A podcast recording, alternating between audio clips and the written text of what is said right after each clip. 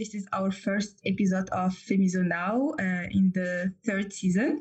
Uh, we are so happy to have a special guest with us, uh, who is Iman, Iman Masmoudi. Uh, she's a research in law and a student at Harvard, but also she's a Muslim entrepreneur and she has a great startup called Tunique. Uh, she will go through her story. She will tell us about her career as a female Muslim living in the, U- in the US and how she uh, she started her uh, entrepreneurial journey. Uh, Assalamu alaikum, Iman. Uh, alaikum salam. Thank you for having me. Thank you so much for accepting to be our first guest. We are so happy to have you as uh, like an icon female uh, Muslim. And I think uh, my first question will be Can you introduce yourself to us? Like, who are you and what is your journey? Yeah, um, so I uh, I'm a Tunisian American uh, Muslim. I grew up in North Carolina, but I went back to Tunis, uh, where my whole family lives every summer. Um, I'm currently a law student, so I'm in the second year of the JD program at Harvard Law School. Um, but I also am the co founder of Tunic, which is an ethical clothing cooperative that I started with my mom uh, four years ago now. Um, before law school, I also studied uh, classical Islamic legal history at Cambridge. I did my master's there. And then in undergrad, um, which was also at Harvard, I studied political theory and Islamic legal history as well. So that's also a, an important passion of mine. Um, and in general, I just tried to live up to um, my parents' example. They taught me and my three siblings that, uh, you know, purpose of uh, you know working in this dunya is to be of service inshallah and so that's what we all try to do. What is the, the transition uh, between law and uh, like islamic studies and tunic and clothing how it starts and from where and there's no real transition. It makes no sense.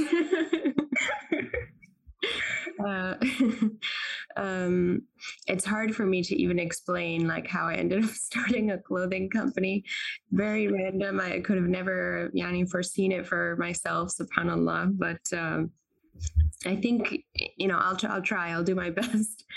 Um, yani, so in undergrad, I was studying, as I said, kind of political theory and also Islamic history at the same time. And um, that for me was really beautiful experience, not just to learn about Islamic law, like how we as Muslims should lead our lives, but to learn about Islamic history.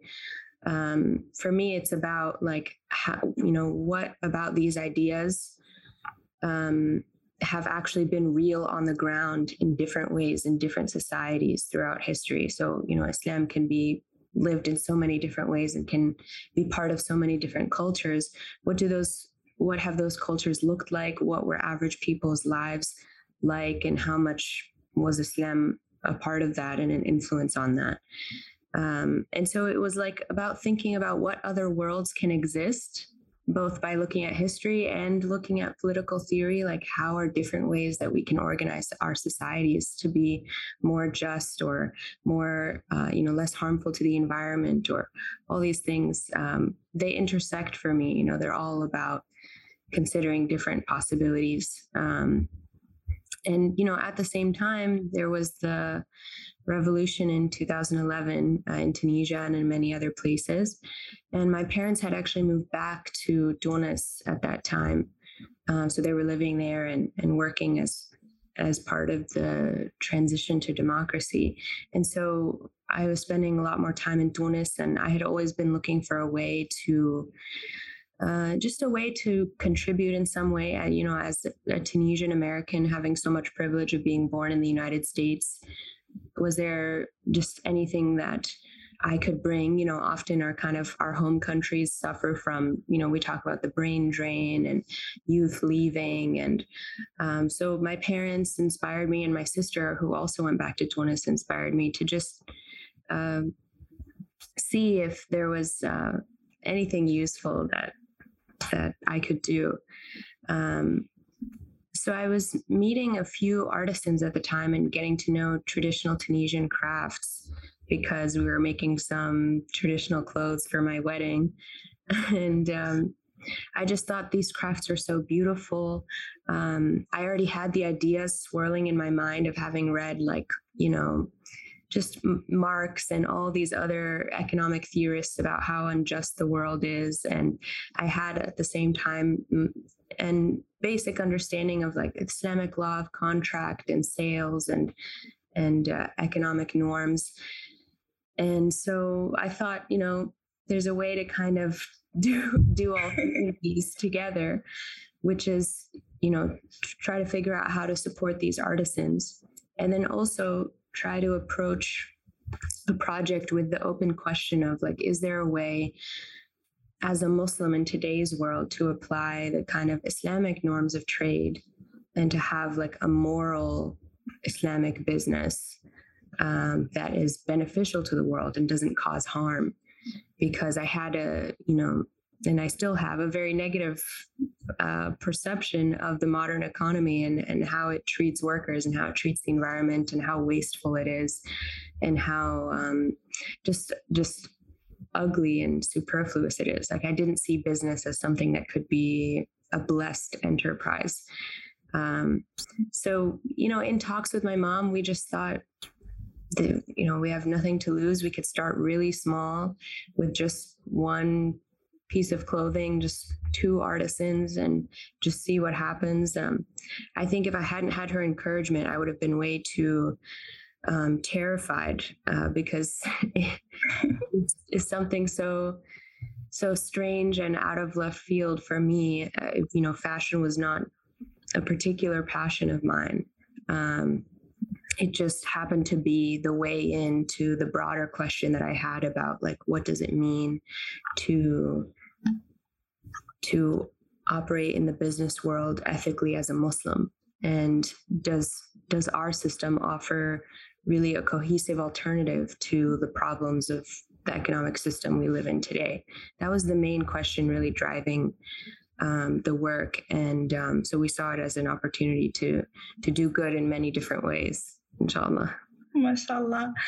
So the question came to my mind, like you were talking about the modern economy and how you are trying to have this Islamic approach to business.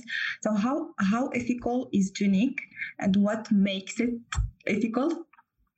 So for someone who is learning what is like yeah. uh, to be an Islamic uh, corporate.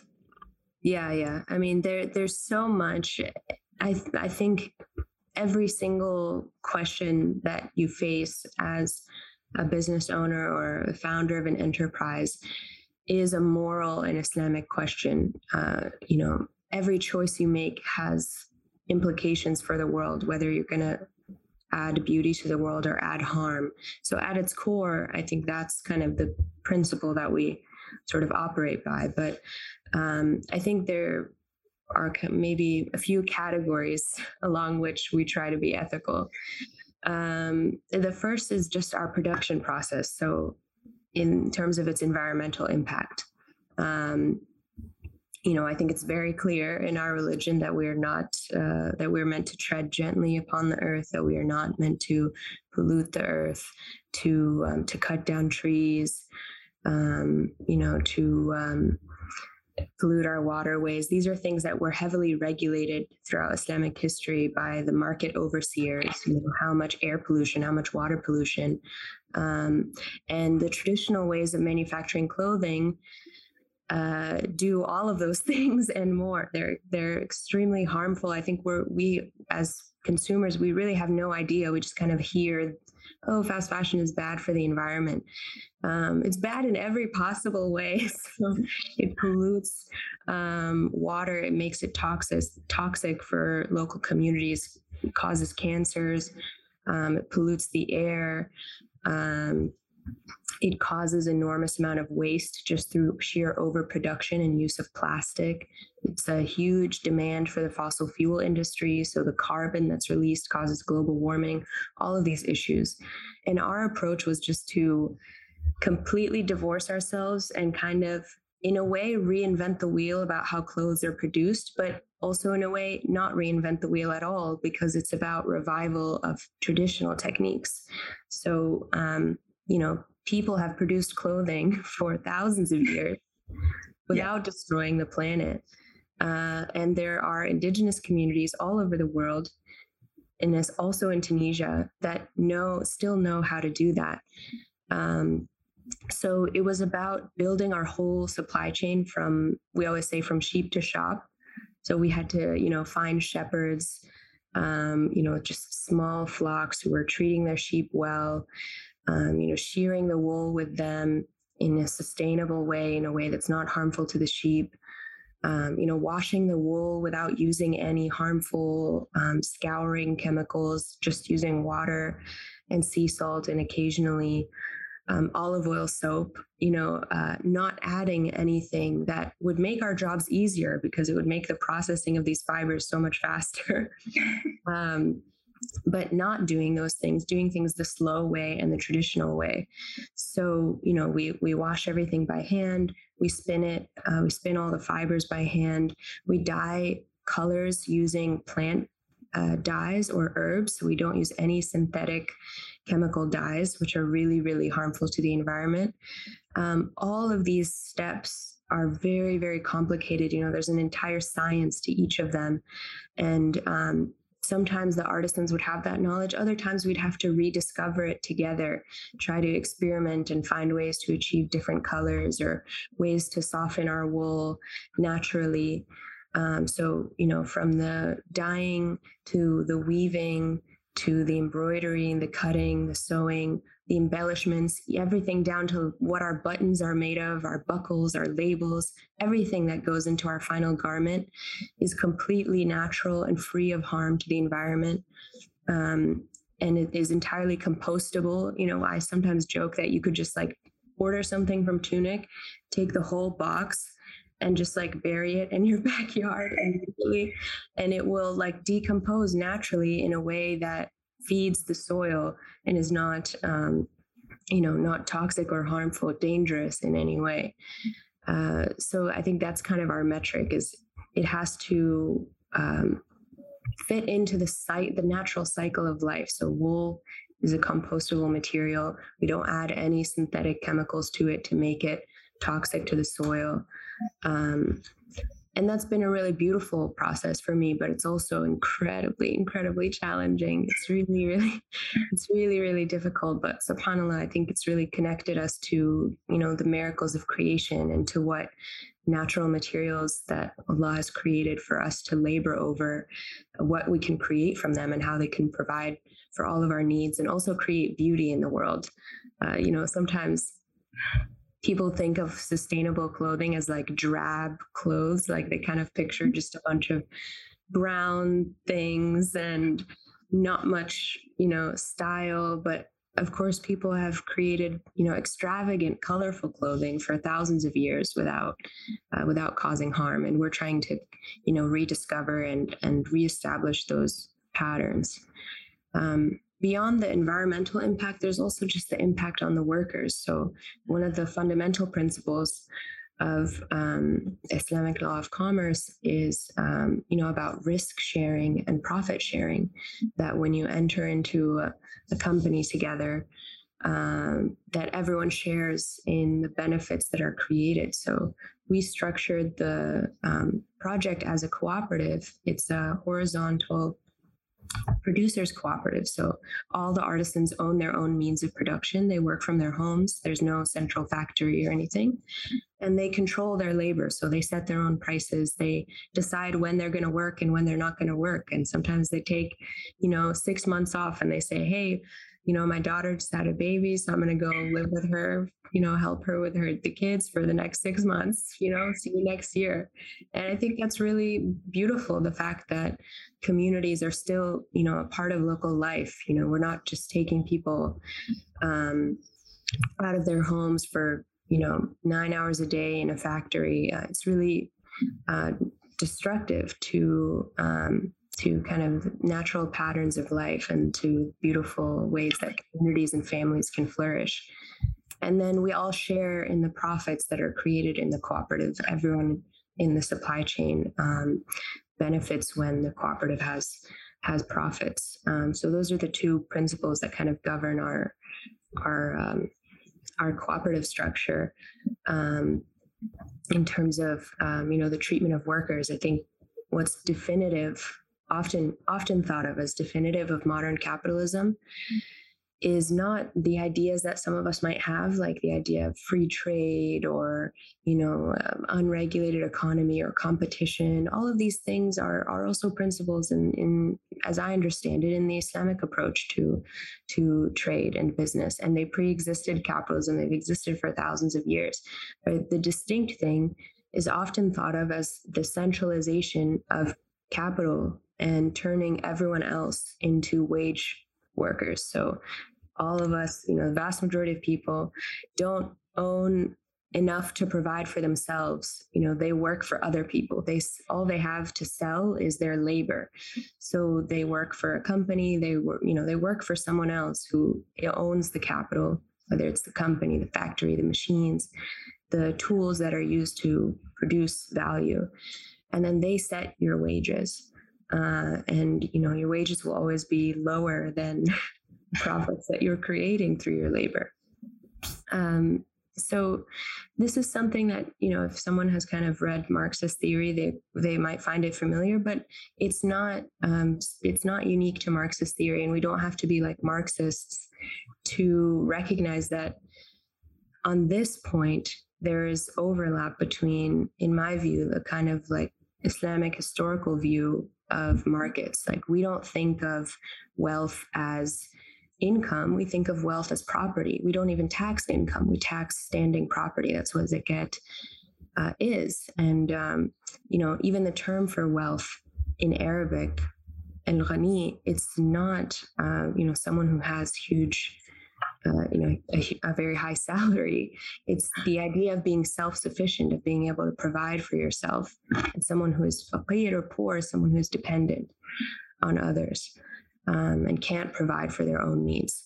So just taking that principle was really important to us. It animates a lot of what we do is preserving the independence of all of our artisans making sure that they own the tools of their labor the means of production that they can at any point sell to someone else, not sell to the co-op. Um, you know, they're still, you know, totally in control of that process, and that leads to a lot of um, uh, downward consequences that are really beneficial to the local community. Just creating a circle of of labor and kind of spreading that benefit as widely as possible. Yeah. I've been talking for a long time, but there, there's yeah. your question was very and I like the I like the response. Thank you so much. Like now we can maybe have another episode to talk about the Marxist Islamist or the Islamic point of view of uh, yeah. There, like there are business. points of overlap. You know, I don't want to overstate it. I don't want to yeah. you know be accused of. Uh, I think we can have a huge debate about how how the theory of Marx can be Isla- Islamic in some point and how it can be used in uh, like Islamic corporates. I think this is a very interesting idea. Uh, yeah, and I think it needs like one hour of debate. Yes, you're right. More than that. But I really like it. Like, thank you so much for uh, like uh, this answer. Now, like everyone, I think everyone listening to us will understand how to have like an ethical business and how to like uh, to translate our Islamic values in our business business and in our corporates. Uh, you talked about how challenging it is. Um, so here I want to know, like you as a female, like Muslim student, researcher, how can you balance uh, like how can you have this uh, work life balance and also this uh, like uh, business and studies uh, balance in your life and how are you doing it to inspire other women like to be uh, entrepreneurs as well yeah, I mean, I, there's no way I could do it alone. So, alhamdulillah, I think the timing really worked out. So, you know, I, I spent the, the first, um, the first year of Tunic, um, you know completely full time i wasn't doing anything else. Um, my mom was in tunis and we were working together. It was just the two of us you know driving all over the country showing up in random towns asking you know does anyone know any weavers here? Any traditional weavers? Just kind of going from house to house having tea with a lot of people. And so the when we were building the project it really was you know completely full time total dedication um, you know, I, we were kind of uh, working downstairs out of my grandfather's garage, the kind of classic garage story. yeah, I know it, the Tunisian one. and um, you know, I would be there. I, I when I would wake up, I would go down there first thing in the morning, and I would be there until like, you know, eleven or something p.m. And um, I had never worked so hard before, but I really loved it. I really just I just it was just a passion. Every problem that we face, I I you get so much so much joy from being able to try to find a creative solution to it, to find a way around it. And subhanallah i think also we we also felt so much blessings in that because sometimes we really would come up against an obstacle that we just had no way how we could possibly overcome and then you know the solution would come and it would feel like a miracle alhamdulillah um, so, it, you know, I think uh, in the second year, then I, I started my master's and I was um, more part time on Tunic, but my particular degree program was very flexible. It was just a one year master's, not a lot of class time, mostly researching and writing a dissertation on the Tunisian National Archives. So, you know, lots of trips to Tunis, working on Tunic, going to the archives occasionally. Um, and so I was doing both at the same time. Uh, and then in the third year, I was full time on Tunic again.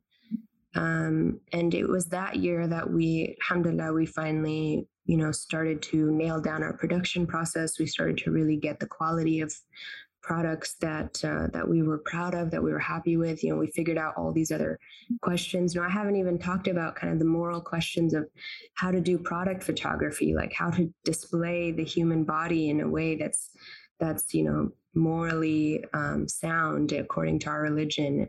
You know, how to approach advertising and marketing. Sometimes these things are I think they have really important ethical questions. How much are you kind of forcing people to buy? You don't want to add too much pressure to the problem of overconsumption. You know, these are these are all um, important questions about how to run an ethical business that I think we were thinking about carefully, and that uh, you know that that in my view, you know, kind of all Muslim businesses should think about carefully if they can.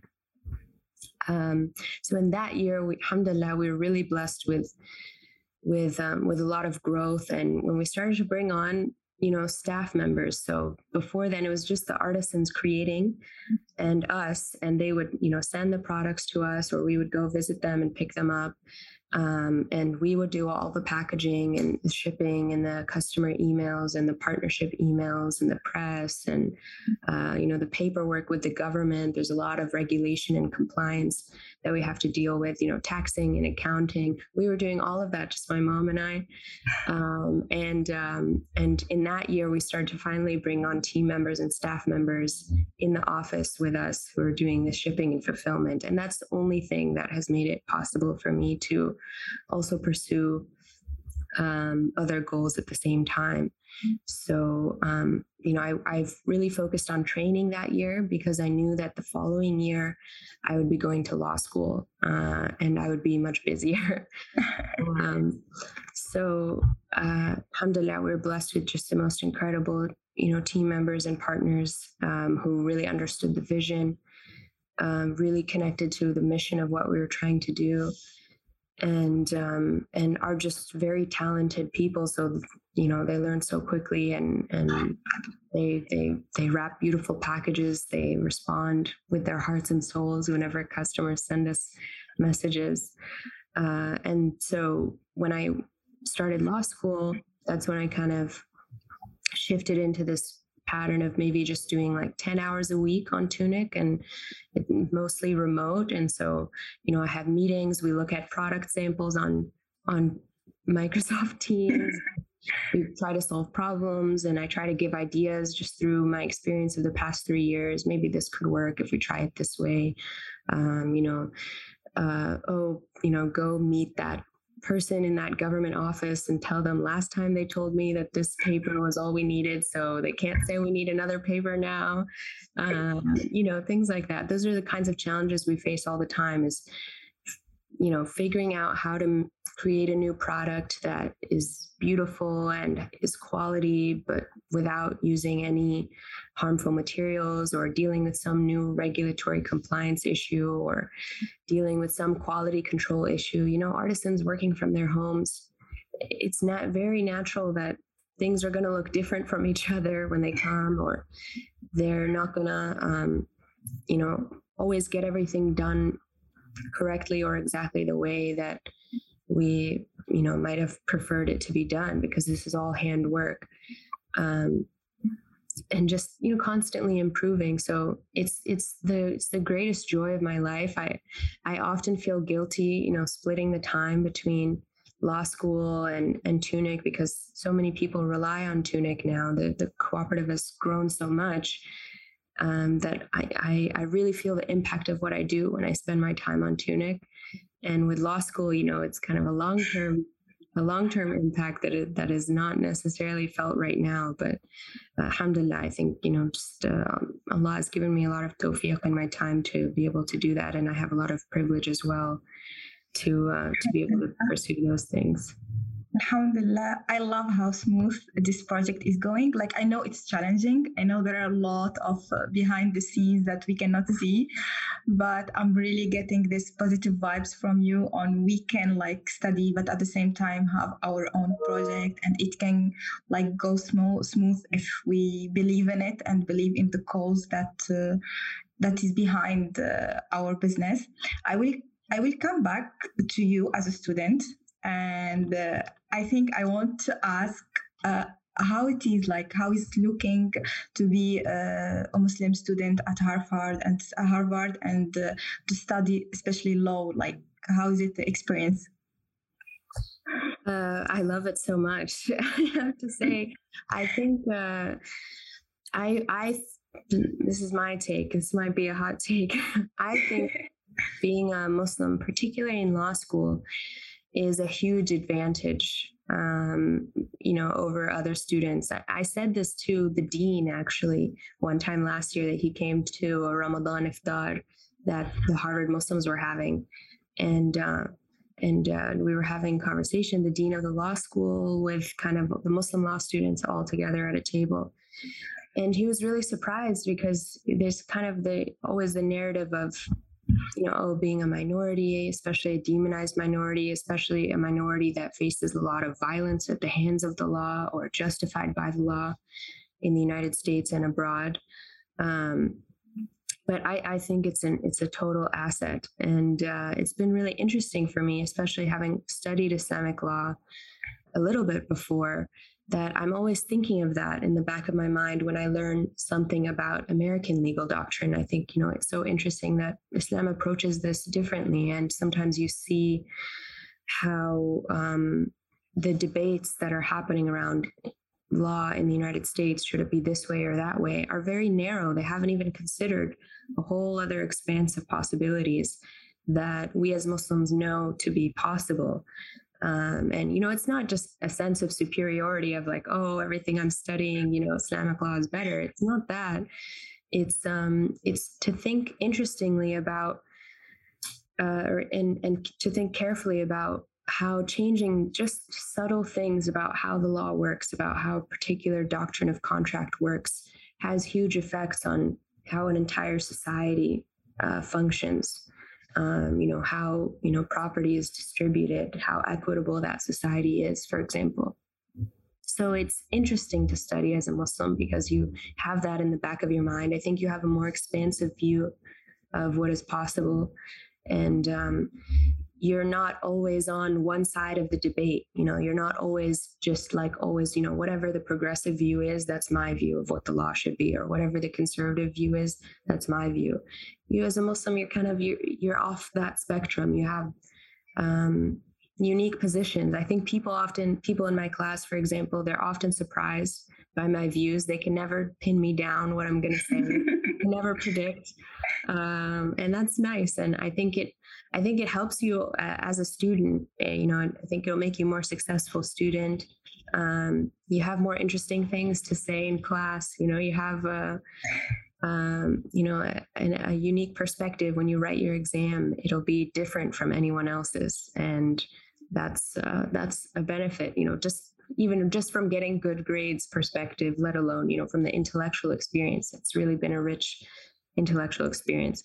You know, I'm I'm I've always been the only hijabi in every single class I've taken at the law school, um, and uh, it could be I can't be sure. You know, it could be like uh, maybe harmful. People have always treated me kindly, but on the plus side, uh, you know, I stand out, and my professors always know my name. They never confuse me with anyone else.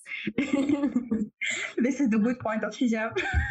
I, you know, I, I'm very recognizable. You know, people, people, people learn my name quickly on on campus. Um, so I think there are a lot of pros. I, I think it's been nothing but a blessing for me, alhamdulillah. And I'm sure that, you know, I don't want to just put rose colored glasses on it. Um, you know, there are challenges and, and uh, sometimes maybe people have first impressions about kind of, you know, Muslim women or visibly Muslim women, whether they're visible or not.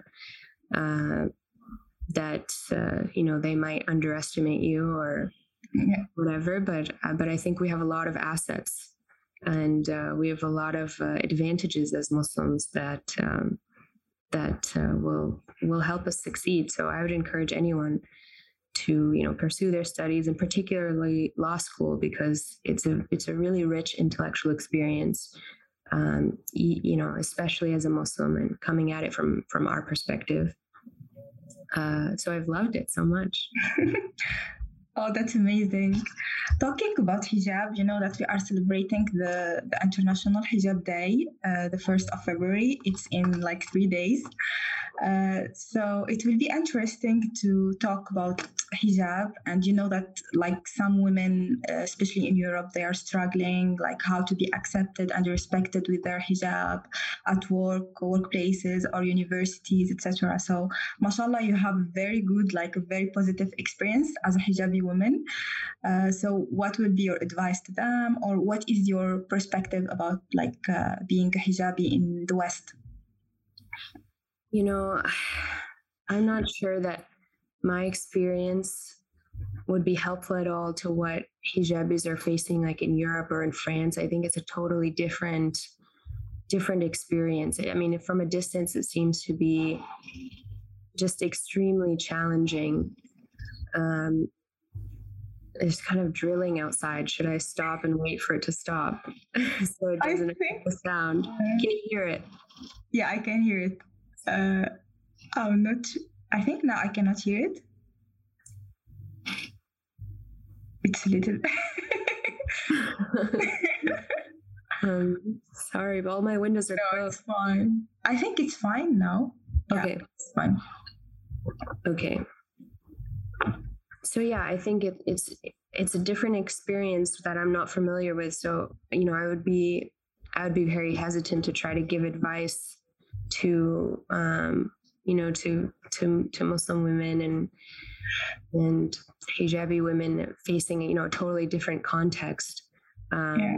except to just express my love and solidarity and, and encouragement um, you know i i was someone who who started covering my hair much later in life um, so i had you know a long very long period of time uh, you know not being visibly Muslim and, and not experiencing what hijab is like, it really is different. It really is. it yeah. really is very different. It really changes how you walk through the world, how people see you on first glance. Um, but um, I, you know, I have found it to be a, a, beautiful experience. You know, sometimes we're just like, oh, it's just a piece of cloth, it's just a piece of cloth. But culturally, you are seen differently and treated differently by Muslims and non Muslims, and that affects your heart. Um, for me, um, the you know we can discuss the law and you know the mandatoriness and those that's of course the most important thing but uh, for me what helped me the most i would say um, is just uh, acclimatizing myself and also being in community with other muslim women. So much of what we see as normal is just based on who's around us. Uh, you know if you know women grow up in a society where they're just used to wearing you know much less clothing they feel perfectly comfortable in that clothing. That's like they've been sensitized to that um, but if you kind of sensitize yourself to our standard of dress i think kind of every hijabi talks about like once they start wearing it then they feel like naked without it it's something yeah. they've never felt before um, and and so that happens and, and that and you can help try to help create that for yourself you know about what you surround yourself with what kind of level you um, you accept for yourself and the company that you keep and and your sohba and and how that um, how that gives you strength. And that's all I can say in my experience but but uh, but I, I know the European context really uh, is, has is quite different. Yeah. Thank you so much Iman I think yeah like uh, it's true that maybe Muslim hijabi women in Europe are struggling more than the US. Uh, but uh, I think that everyone should take you an example like how to be like student. At the same time you have your own project and being like uh, involved in the society and being there like and uh, try to be you should like i think hijabi women they should be respected in all societies. And like this is what we choose like we choose to wear hijab like all other women. So this is our choice and it should be respected. Like uh, there is no negotiation in in, in that out of for debate.